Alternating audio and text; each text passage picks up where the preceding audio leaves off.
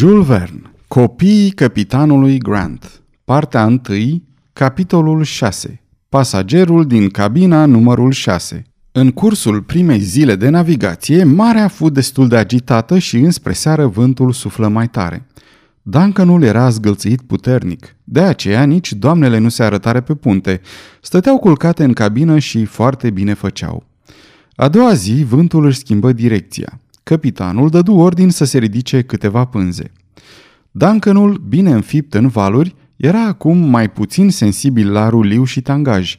Lady Helena și Mary Grant puteau să se urce pe punte alături de lordul Glenarvan, de maiorul și de capitanul John, chiar în zori. Răsăritul soarelui era minunat. Astrul zilei, ca un disc de metal aurit, ieșea din ocean. Duncan plutea în mijlocul unei iradiații scânteietoare și s-ar fi spus că, într-adevăr, pânzele lui se umflau sub presiunea razelor soarelui. Pasagerii de pe iaht contemplau în liniște ivirea soarelui. Ce spectacol minunat!" spuse în cele din urmă Lady Helena. Iată începutul unei zile frumoase. De nu s-ar arăta potrivnic vântul și dar înlesni înaintarea Duncanului. Nici n-am putea dori un vânt mai prielnic, draga mea Helena, răspunse lordul Glenarvan. Nu putem să ne plângem de începutul călătoriei. Drumul e lung, dragul meu, Edward. Capitanul John ne poate răspunde, spuse Glenarvan. Mergem bine? Ești mulțumit de vapor, John? Foarte mulțumit, my lord, explică John. E un bastiment minunat și pe care un marinar îl simte cu plăcere sub picioare. Niciodată o carcasă de vas nu s-a potrivit mai bine cu mașinile lui. Vedeți de asemenea cât de netedă e dâra iahtului în apă și cât de ușor taie valurile. Mergem cu 17 mile pe oră. Dacă putem menține viteza, străbatem ecuatorul în 10 zile și nu facem nici 5 săptămâni până la capul Horn. Auzi, Mary, spuse Lady Helena, nu facem nici 5 săptămâni. Da, lady, răspunse fata, aud și inima îmi bate tot mai tare la cuvintele capitanului. Cum suporți călătoria pe mare, Miss Mary?" o întrebă lordul Glenarvan. Destul de bine, milord, fără prea multe neplăceri de altfel, mă voi obișnui repede. Și micul nostru Robert?" Oh, Robert," răspunse John Mangles, când nu e cu nasul în mașină, stă cocoțat în vârful catargelor. E un băiat care pun prin soare că își râde de răul de mare. Uitați-vă, îl vedeți?" Toate privirile se îndreptară spre catargul dinainte. Toți îl văzură pe Robert, atârnat de odgoanele în vârful catargului la o sută de picioare în aer. Mary era neliniștită. Nu te teme, miss, spuse John Mangles. Răspund pentru el și îți făgăduiesc să-i prezint capitanului Grant, căci îl vom găsi cu siguranță, un marinar pe cinste. Să vă audă Dumnezeu, suspină fata. Dragă fetițo, continuă lordul Glenarvan, în toată această întâmplare se simte mâna providenței și asta trebuie să ne dea multă nădejde. Noi înaintăm ca și cum am fi mânați de o forță supraomenească. Și privește în jurul tău. Iată câți oameni de ispravă s-au înrolat în slujba unei cauze atât de nobile. Nu numai că vom izbândi, dar expediția noastră nici nu va avea de întâmpinat greutăți. I-am făgăduit Lady Helena o călătorie de plăcere și voi face totul ca să mă țin de cuvânt – spuse lordul Glenarvan. Edward, zise Lady Glenarvan, ești cel mai bun dintre toți oamenii. Asta nu, dar am cel mai bun echipaj pe vasul cel mai bun. Dumneata, Miss Mary, nu admir Duncanul nostru. Ba din potrivă, milord, răspunse fata, îl admir ca o adevărată cunoscătoare. Adevărat? M-am jucat pe când eram copil pe vasele tatălui meu. Ar fi trebuit să facă din mine un marinar și la nevoie m-aș pricepe să strâng o pânză și să împletesc funii. Ei, ce spui, Miss Mary?" exclamă John Mangles. Dacă mărturisești asta, reluă lordul Glenarvan, ai să-ți faci un prieten bun din capitanul John, căci el crede că nu există ceva mai bun pe lume decât să fii marinar. Nici chiar pentru o femeie nu vede o meserie mai potrivită. Așa e John. Fără îndoială, milord, răspunse tânărul capitan. Mărturisesc însă că pentru Miss Grant ar fi mai potrivit locul pe dunetă decât să strângă pânzele, dar nu sunt mai puțin mulțumit să o aud vorbind astfel. Mai ales când admiră Duncanul, replică lordul Glenarvan. care merită într-adevăr să fie admirat, adăugă cu mândrie capitanul. Ești atât de mândru de iahtul dumitale încât îmi faci poftă să-l vizitez până în fundul calei, să văd cum s-au instalat marinarii noștri pe puntea inferioară, spuse Lady Helena. De minune, răspunse John. Sunt aici ca la ei acasă. Da, sunt chiar la ei acasă, draga mea, întări lordul Glenarvan. Iahtul e o parte din bătrâna noastră Caledonie, o bucată desprinsă din comitatul Dumbarton. Așa că vezi că ne-am părăsit țara. Duncanul este castelul din Malcolm, iar oceanul este lacul Lomond. Ei bine, dragul meu Edward, fă atunci onorurile castelului, răspunse Lady Helena. La ordinul dumneavoastră, lady, spuse Glenarvan, dar îngăduiți-mi să-l anunț pe Olbinet. Stewardul iahtului era pe deasupra și foarte priceput în aranjarea meselor, un scoțian care ar fi meritat să fie francez pentru aceste calități.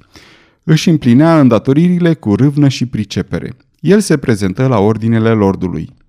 Olbinet, vrem să facem o plimbare înainte de micul dejun, anunță Glenarvan, ca și cum ar fi fost vorba de o plimbare la Tarbet sau pe lacul Catherine. Sper că vom găsi masa gata la întoarcere. Olbinet se înclină cu gravitate. Ne întovărășești, domnule Maior?" întrebă Lady Helena. Dacă mă ordonați?" spuse McNabbs. O, replică lordul Glenarvan, Maiorul e absorbit de fumul țigării lui, așa că nu trebuie să-l tulburăm. Ți-l prezint ca pe un fumător neîntrecut, Miss Mary. Tot timpul fumează, chiar și când doarme. Maiorul dădu din cap afirmativ și oaspeții lordului Glenarvan coborâră în careu. McNabbs, rămas singur și vorbind cu sine însuși, după obiceiul său, fără însă a se înfuria vreodată, se învălui în norii de fum din ce în ce mai denși, rămânând nemișcat și privind dâra ce o lăsa iahtul. După câteva minute de contemplare mută, se întoarse și se găsi deodată în fața unui nou personaj. Maiorul rămase uimit de această întâlnire, căci pasagerul îi era cu totul necunoscut. Omul, înalt, uscățiv, slab, să tot fi avut vreo 40 de ani, era aidoma unui cui lung cu floarea lată. Într-adevăr, capul lui era mare și lat, fruntea înaltă, nasul prelung, gura mare, bărbia foarte arcuită. Ochii se ascundeau în dărătul unor enormi ochelari rotunzi și privirea părea să aibă nehotărârea caracteristică nictalopilor. Nictalopii reprezintă acel gen de oameni care au o construcție specială a ochiului care îngăduie vederea obiectelor în întuneric.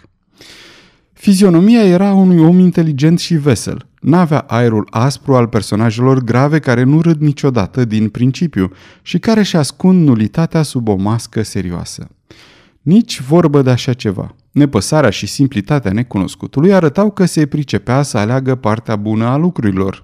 Dar, fără să fi scos încă un cuvânt, simțeai că e vorbăreț și mai ales distrat, în felul acelora care nu văd ce privesc și nu aud ceea ce ascultă. Avea pe cap o șapcă, în picioare ghete solide, galbene și ghetre de piele, avea pantaloni de catifea cafenie și o haină din același material, cu nenumărate buzunare ce păreau umplute cu fel de fel de carnete, de portofele și alte mii de obiecte la fel de inutile, care nu făceau decât să încurce locul, fără a mai pomeni de ocheanul ce-l purta în bandulieră. Neliniștea necunoscutului contrasta ciudat cu placiditatea maiorului. El se învârtea în jurul lui McNabbs, îl privea, îl întreba din ochi, fără ca acesta din urmă să se întrebe de unde vine, unde merge străinul și de ce se găsea la bordul Duncanului. Văzându-și încercările zădărnicite de indiferența maiorului, enigmaticul personaj puse mâna pe ochean, care atunci când era deșurubat la maximum măsura patru picioare lungime și nemișcat cu picioarele desfăcute, stând ca un stâlp în mijlocul drumului, el își îndreptă instrumentul spre orizont, acolo unde se îmbina apa cu cerul. După cinci minute de cercetare, coborâ ocheanul așezându-l pe punte și sprijinându-se întrânsul ca într-un baston, Îndată compartimentele oceanului intrară unul într-altul strângându-se și noul pasager, căruia îi lipsi deodată punctul de sprijin, era gata-gata să cadă la picioarele catargului cel mare. Oricare altul, în locul maiorului, ar fi zâmbit cel puțin. Maiorul însă nici nu clipi. Necunoscutul se hotărâ atunci să înceapă. Stewart!" strigă el cu un accent străin. Așteptă. Nimeni nu se ivi. Stewart!" repetă el mai tare. Olbine trecea în acel moment pe acolo mergând spre bucătăria care se găsea sub puntea Teugii. Și mare fu mirarea auzindu-se strigat astfel de omul acela înalt pe care nu-l cunoștea. De unde vine omul ăsta?" se întrebă el. Un prieten al lordului Glenarvan? E cu neputință. Totuși, se urcă pe punte apropiindu-se de el. Dumneata ești stewardul vasului?" îl întrebă acesta.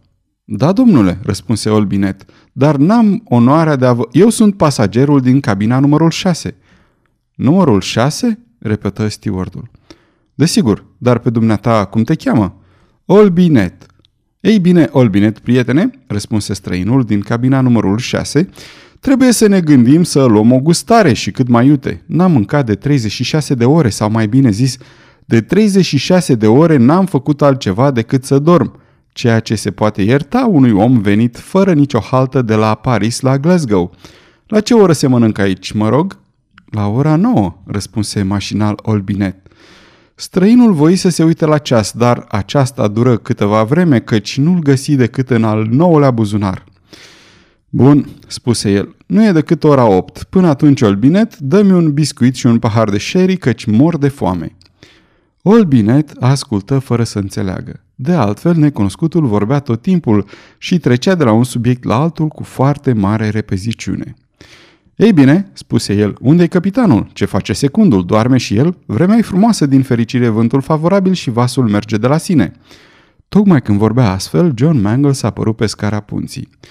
Iată-l pe capitan, spuse Olbinet. A, încântat, exclamă necunoscutul. Încântat de cunoștință, capitane Barton. Dacă cineva a rămas cu gura căscată, apoi acela a fost cu siguranță John Mangles, nu numai din pricină că s-a auzit strigat Capitane Barton, dar și pentru că vedea la bordul vasului un necunoscut. Celălalt îi dădea înainte.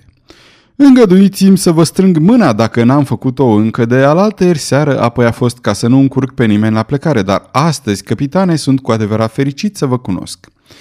John Mangles deschise ochii mari privind când la Olbinet, când la noul venit. Acum reluă acesta după ce ne-am prezentat, scumpe capitan, iată-ne, prieteni vechi, să stăm de vorbă. Spuneți-mi, ești mulțumit de Scoția? Ce înțelegi prin Scoția? spuse în sfârșit John Mangles.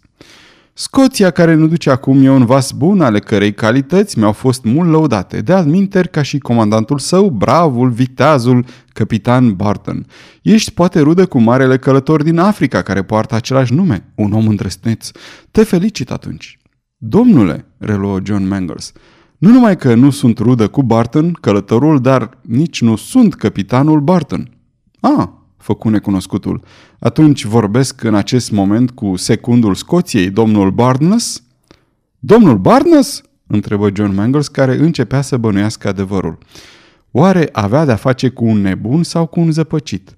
Tocmai își punea întrebarea asta voind să o scoată la capăt într-un fel sau altul cu necunoscutul când lordul Glenarvan, soția lui și Miss Grant se suiră din nou pe punte. Străinul îi văzut și exclamă.